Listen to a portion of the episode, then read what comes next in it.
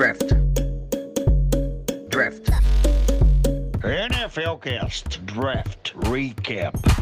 Bom dia, boa tarde, boa noite. Quem vos fala sou eu, Menino Visme, seu host e anfitrião. Desta vez eu retorno para mais um Draft Recap aqui do NFLcast. E agora nós estamos na reta final, estamos quase encerrando esta incansável maratona de análise de drafts. E comigo eu trago a companhia de seu Carlos, o nosso mineirinho. Fala menino Vini, bom dia, boa tarde, boa noite, ouvinte da NFLcast. Estamos chegando aí mais uma semana com esta incansável saga, como tu já adiantou pra gente. E aí chegando também nos últimos times, a gente chegando com a NFC West e hoje vamos falar de quem? Dos Rams, menino Vini. Nossos queridos carneirinhos, aquele time que você deve ter visto já o vídeo nas redes sociais ou até mesmo no WhatsApp de dois torcedores, dois não, quatro torcedores saindo no soco no SoFi Stadium. Finalmente. Jogo de pré-temporada. Jogo de pré-temporada. Dar aquela exaltada e como foi que aconteceu a coisa toda. Os ânimos da galera se exaltaram em um jogo de pré-temporada. Imagina no que vai ser brigar dessa NFC West, o que a galera vai fazer lá, hein? Rapaz, e olha, agora podemos falar que foi inaugurado o SoFi Stadium. Teve ah. briga até inaugurado. Faltava isso. sem dúvida, sem dúvida. Mas agora vamos falar então do que realmente importa de fato, o draft do, do Rams. Mas se vocês soubessem o que está por vir, ou se vocês sabem, com certeza vocês irão concordar que a briga é mais interessante. E digo mais, eu já vou logo meter o louco aqui, vou adiantar, menino Vini, a melhor aquisição do Rams é o veterano Deshaun Jackson na, na Free Agents. Acho que isso diz muito da classe. Prossiga. E não que o Deshaun Jackson seja aquela aquisição a essa altura do campeonato e de sua é, brilhante carreira. Mas. Mas é, ele já não é mais o jovem menino que corria por aí com muita velocidade, largava a bola antes da end zone. Essas coisas maravilhosas que só ele nos proporcionou em seus anos de carreira, que acho que já devem estar beirando 10 anos que ele está na liga. Exato, fica aí a crítica. 10 anos ou mais. do Rams. é, por aí, por aí. Menino, o jovem garoto vovô de Sean Jackson. Mas enfim, vamos lá, vamos aos nomes.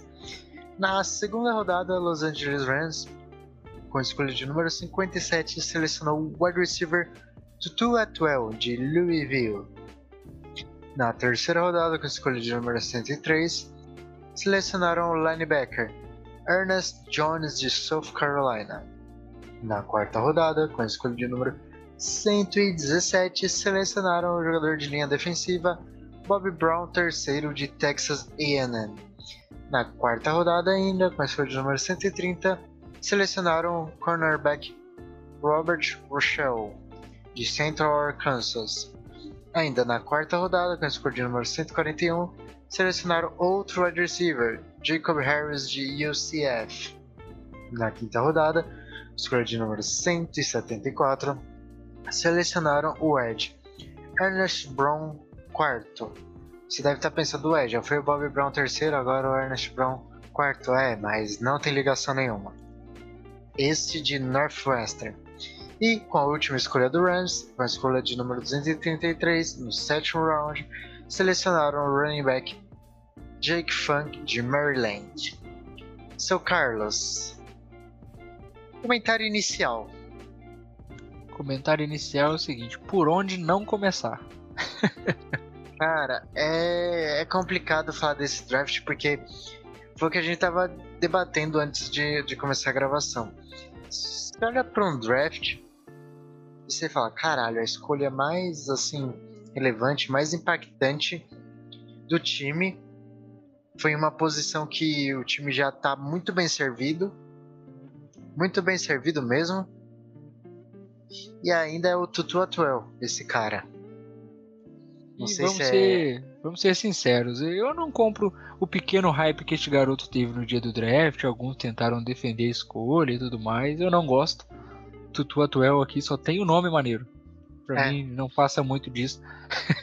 Porque não gosto da escolha, não gosto do contexto. Igual tu falou, talvez seja a posição em que os Rams estejam melhor servidos no, no seu plantel. Tu tem é, o Cooper Cup, o Van Jefferson, que teve um bom ano de calouro e deve ter ainda mais snaps nessa temporada. É o Robert Robert Woods. Trouxeram o Deshaun Jackson na Free Agents. Meu Deus, eu não, não vejo sentido nessa escolha aqui. É, foi a primeira escolha do Rams no draft. Foi a escolha número 57 na segunda rodada. E os caras endereçam logo uma posição que o time não precisa. É, sei lá. Talvez se eles tivessem escolhido meu menino Monra, eu teria xingado menos. Mas mesmo assim teria Exato, xingado exato, porque não tipo- precisaria. Tinha wide receivers melhores. Aí que Primeiro, entra a parte do contexto também, Eles que eu não, não gosto que eu falei. precisavam de recebedores e ainda tinha recebedores melhores. Sim, aí, é o meio contexto que, eu falei. Eu não gosto da escolha e o contexto que eu falei que eu não gosto é esse. Tipo, tinha wide receivers melhores se tu queria realmente endereçar a posição de wide receiver. Pois Ponto. é. Não gosto nada dessa escolha. A classe não é nada animadora, mas sabemos que o Rams é um time aí que andou dando a all-in. É, aqui vão muitas apostas, jogadores que passam muito é, por fora do radar das equipes, é, pelo menos da grande parte das equipes da liga. Eu, eu não consigo gostar dessa Assim, escolha e da não- classe como um todo também não.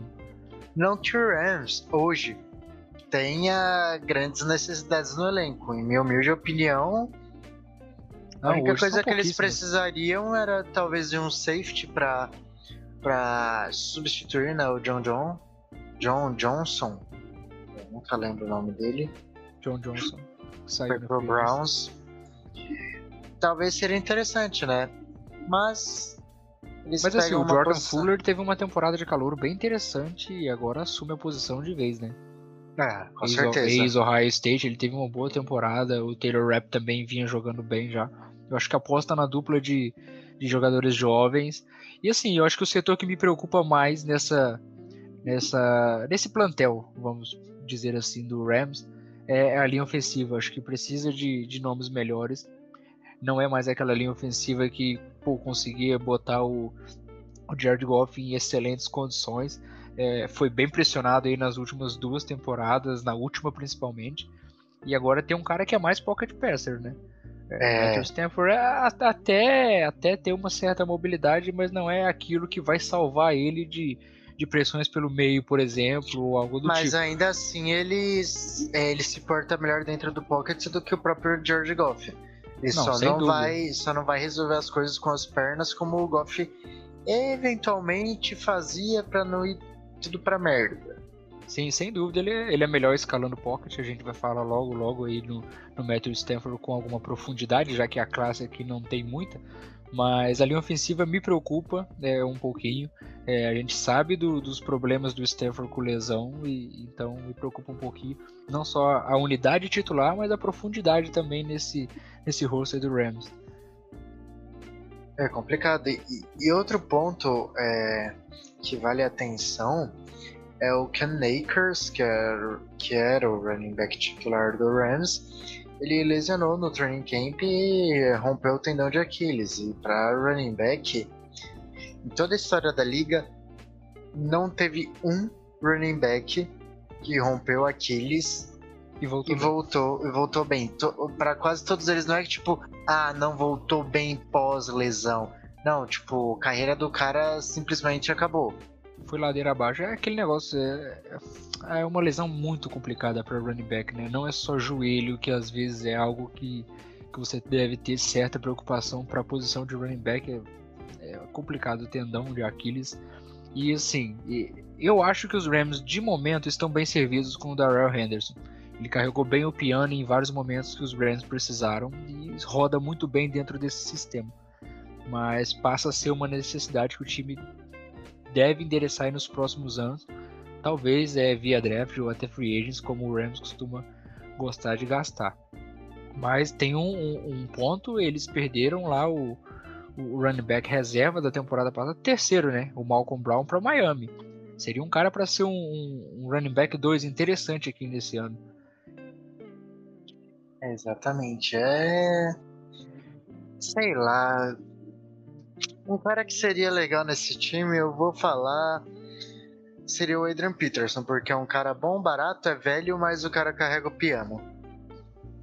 Mas ele, ele entrega, tá no né? Lions Ele entrega ainda. dentro de campo, essa que é a verdade. Ele, ele tá entrega, tá velho, é, o tempo é, desgastou o menino, mas a qualidade ainda tá lá e, e, ele dentro de campo consegue entregar bastante ainda e conseguiu mostrar isso é, no time do, do Washington. É, talvez seria um nome interessante aqui sim. Hein? Então, é, mas hoje ele tá no Lions, então acredito que ele deve continuar mais esse ano por lá e talvez até aposentar, não, não sei. Mas é, seria. Até porque um... os Lions não devem ter muito interesse em trocar também, né? É. Os Lions que estão lá com um verdadeiro, eu não diria que não é nem um comitê, é uma caravana de running backs. Meu amigo, tu tem o AP, tu tem o, o Swift, tu trouxeram o, o Jamal Williams do, do rival Packers. Meu amigo lá tem um, uma turma, eu ainda tô esquecendo algum nome aí. Eu sei que tem mais algum nome lá de, e isso vai relevância. fazer bem pro Goff. É, e aí, eu vou te dizer, o pouco que eu vi do jogo dele da pré-temporada eu gostei, mas não, não vem o caso aqui, é só pré-temporada. Talvez menino Goff precisava perder as rodinhas de sua bicicleta. Será Fica que tava na hora? questionamento. Fica no ar pelo menino Vini essa daí. Veremos com o tempo. Mas de toda forma foi assim. É, é, o que eu tava falando antes, vou até voltar linha de raciocínio. É, hoje, o Rams é um time extremamente completo. E esse draft. É, vai, não vou poupar palavras. Esse draft ruim não vai pesar hoje, nem ano que vem. Mas provavelmente a partir de 2023, se ano que vem não tiver um draft bom, essas Exato. escolhas meia-boca começam a pesar. Porque Eles começam jogadores... a pesar e cada ano que passa pesa mais. Exato, porque aí as estrelas do, do All-In que vieram via troca aí nesse, nesse movimento de, de dar tudo para ganhar agora do Rams é, vão começar a cobrar caro, porque você vai ter que renovar com caras caros e provavelmente você não vai conseguir renovar com a maioria deles, você vai perdê-los. E você perdendo eles e não conseguindo repor isso via draft, que é com os talentos jovens, tu perde muito em talento no seu roster. Então é uma situação um pouquinho complicada. Mas tem um ponto aí que talvez o Rams consiga se safar. Tem um grande salto do, do salary cap na, na próxima temporada, né? Que tá todo mundo falando aí, se espera que tenha um salto bem considerável. 220 milhões, né? Vai ser. É, talvez o Rams faixa... consiga garantir uma galera aí ou trazer talento via free agents para repor esses caras que num, num eventual é, não, não, consigam chegar num acordo, acabem saindo, mas eu não sei, é igual tu falou. É, essas picks aqui não, não vão ser cobradas esse ano, mas talvez sejam daqui a dois ou três. Sem falta, seu Carlos. Isso, historicamente, isso acaba acontecendo com o tempo, assim como, por exemplo, vocês devem estar cansados da gente estar de exemplo, mas vou voltar a usar esse exemplo porque é o time que nós torcemos e nós temos uma vivência mais próxima com as notícias. O próprio Denver Broncos, se você vê. Eu é... Vou te é, interromper rapidinho. Por favor. A partir de hoje a gente não usa a palavra torcemos, é o time que nós sofremos o time que nós sofremos. Muito obrigado pela correção. Muito bem-vinda, diga-se de passagem. Muito é... O Denver Broncos, se tivesse feito bons drafts entre 2013, 14, 15 e até mesmo 16, cara, talvez o time não estaria nessa draga tão imensa. Talvez o time teria ido para o para os playoffs em 2016, talvez não teria ficado tão mal em 2017. E assim, veio tudo de uma vez. Veio o seu quarterback titular, aposentou, é, você draftou um monte de Zé Ninguém que era meio que maquiado pelo talento do seu quarterback. Ele fazia milagres. E quando ele foi embora, ficou tudo exposto. O que aconteceu E sim, com, com o Só Broncos. complementando a sua informação. O que a gente fala de uma classe é realmente produzir talentos e ser cobrada em dois ou três anos. Eu vou citar um exemplo aqui que se aplica muito ao Rams.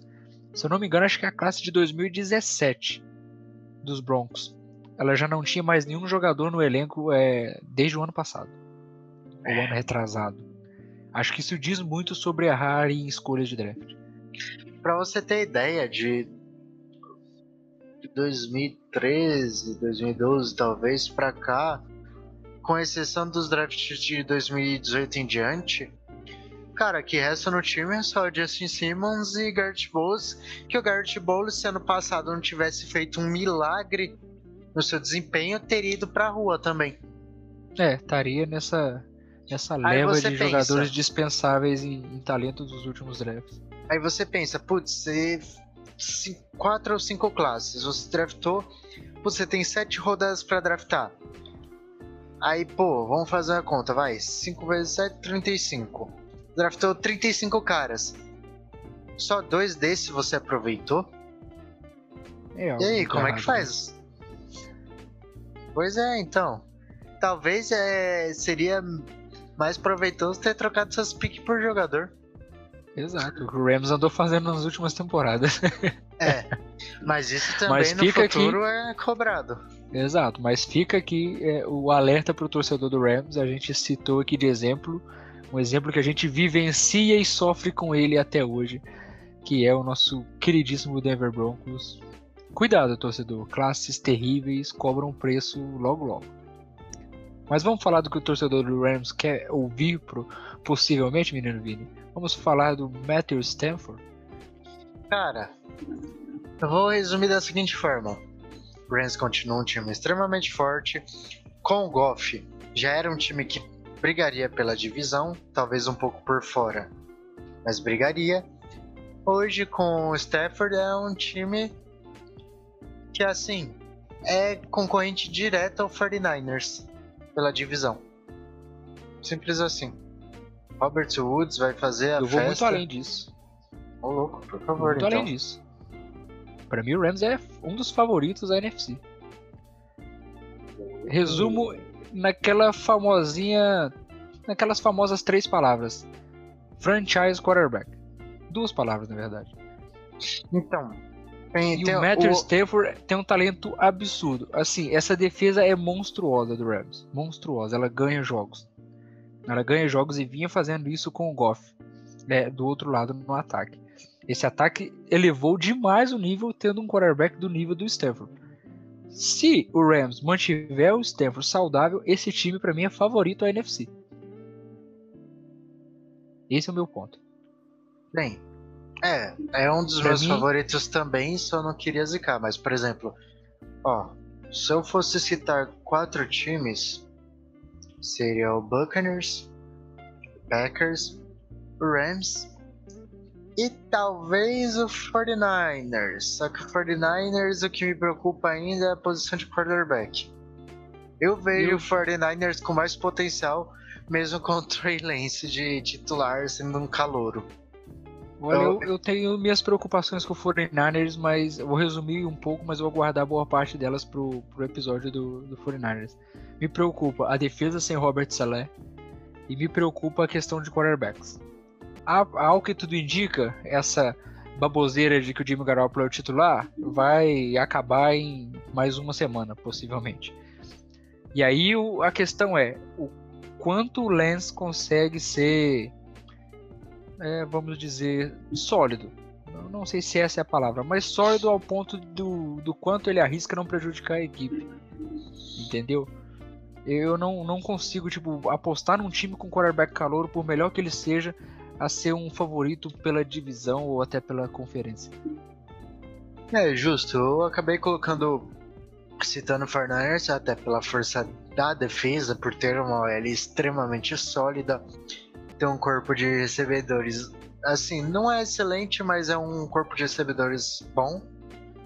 Mas tem esse ponto que você disse sobre o, o quarterback e também, né, um ponto que tinha me passado batido, a, a ausência, né, do Salé, que era a alma daquela defesa, né? Mas a gente, Exatamente. a gente Tem a parte disso. técnica, a parte do jogo, mas tem, tem toda essa parte aí também de quão ele era, vamos dizer assim, o quão ele jogava junto com essa defesa. Sim. E, e tem que ver como essa defesa vai se portar com as mudanças de um novo defensive coach e tudo mais. É, a gente sabe que essas coisas acontecem e defesa é um negócio que costuma demorar um pouquinho para dar liga. Então, se vier querendo mudar muita coisa, é, pode dar BO. Mas vamos guardar para o episódio dos 49ers. Então, o meu ponto é esse. Eu, eu acho que o Rams, é, com o franchise quarterback agora, é, com o seu Matthew Stanford, elevam demais o nível. É, acho que bota esse time na primeira prateleira da liga, não só da NFC. Então, por isso, esse time, para mim, briga pela, pela conferência e, para mim, é candidato ao Super Bowl, sem dúvida nenhuma, porque é uma defesa que. Você tem Aaron Donald, cara. Você tem Aaron Donald, o cara é playmaker, é, o cara é o jogador de interior de linha e compete em sacks com os melhores edges da liga. É, você tem uma unidade como um, como um todo muito forte do lado defensivo da bola. E o ataque, que já era bom, conseguia rodar muito bem com o Jared Goff e uma mente é, ofensiva como o Sean McVay, meu amigo, você tem que temer esse ataque aí nas mãos do, do Matthew Stafford. Com certeza. Mas, seu Carlos, eu acredito que com isso nós encerramos. A gente tirou o leite de pedra. A gente falou mais sobre a situação da divisão e do time no geral do que do próprio draft, até porque não tem muito o que falar. Mas eu Mas- te garanto que até o próprio torcedor do Rams prefere escutar a gente falar sobre as outras questões do time do que da própria classe. Com certeza, craque, com certeza. Mas, com isso, nos encerramos. Seu Carlos, agradecimentos, considerações finais. Aquele grande abraço pra galera ouvindo a gente aí mais uma semana. Obrigado por ouvir a gente mais um episódio. Dá aquela moralzinha marota que você puder fazer pela gente nas redes sociais. Fortalece demais. Muito obrigado e boa semana a todos. Tem mais apps saindo essa semana. Semana que vem a gente volta com o nosso podcast principal. A temporada tá aí batendo a porta. Viva este momento, torcedor. Viva estes próximos 5, 6 meses intensamente, porque passa muito rápido. É isso aí, pessoal. Faço das palavras do seu Carlos as minhas palavras. E um até mais.